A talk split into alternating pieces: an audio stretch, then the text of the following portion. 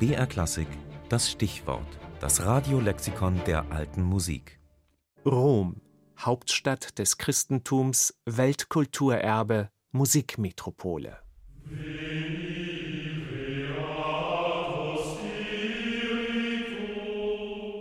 Alle Wege führen nach Rom. Dieses berühmte Zitat hat nichts mit den gut befestigten Straßen der alten Römer zu tun, es stammt aus dem Mittelalter und bezieht sich auf die Stellung Roms als Zentrum der Christenheit. Alle Wege führten zum Heiligen Stuhl, der als letzte Instanz in sämtlichen Fragen des Lebens und der Kirche galt. Natürlich dehnte sich diese päpstliche Deutungshoheit auch auf das Feld der Musik aus, was nicht immer konfliktfrei ablief. Im Gegenteil, man darf die Geschichte der alten Musik in Rom als eine fortwährende Auseinandersetzung zwischen konservativen Päpsten und fortschrittlichen Komponisten verstehen.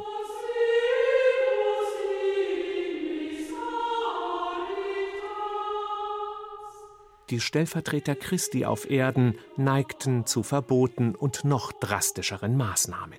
So ließ Papst Nikolaus III. Ende des 13. Jahrhunderts in den Kirchen Roms massenhaft Notenhandschriften mit altrömischem Gesang vernichten, um diese Form der Musik zu eliminieren. Und auch der im Vatikan hochgeachtete Kirchenmusiker Palestrina hatte es nicht leicht. Er war ein Meister der Vokalpolyphonie. Doch auf dem Konzil in Trient erging 1563 das Dekret, diesen kunstvoll verflochtenen mehrstimmigen Gesang aus der Kirche zu verbannen, weil dadurch nur noch auf die Musik gehört werde, aber nicht mehr auf das biblische Wort. Palestrina hat daraufhin für Papst Marcellus II. seine berühmte Missa Papae Marcelli komponiert, die trotz Mehrstimmigkeit mit großer Textverständlichkeit punktete, woraufhin polyphone Messen und Motetten weiterhin gesungen werden durften.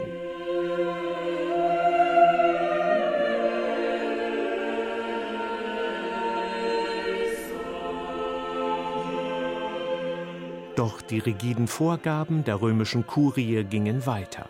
So verbot Papst Sixtus V. Ende des 16. Jahrhunderts den Frauen auf der Bühne aufzutreten, was zu einer massenhaften Verbreitung von Kastratensängern führte. Und in der zweiten Hälfte des 17. Jahrhunderts erließen die Päpste Alexander VII., Innozenz XI. und Innozenz XII bindende Richtlinien für Kirchenmusik, um der Monodie und dem opernhaften Stile Nuovo in den römischen Kirchen Einhalt zu gebieten. Dazu gehörte auch das Verbot von Tanzsätzen. Aber musikliebende Kardinäle wie Pamphili oder Ottoboni ließen trotzdem zu, dass diese Art Musik in ihren Palästen erklingen konnte und ein so bedeutender Geiger wie Arcangelo Corelli sogar seine Folia, den wilden Tanz der Tollheit, spielen durfte.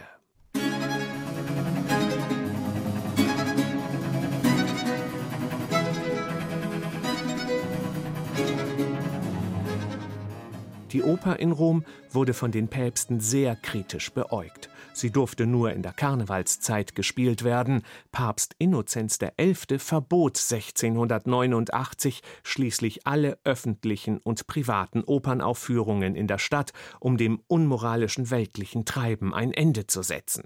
Doch Komponisten wie Alessandro Scarlatti schlugen dem Heiligen Stuhl ein Schnippchen, indem sie die Oper in der Kirchenmusik versteckten.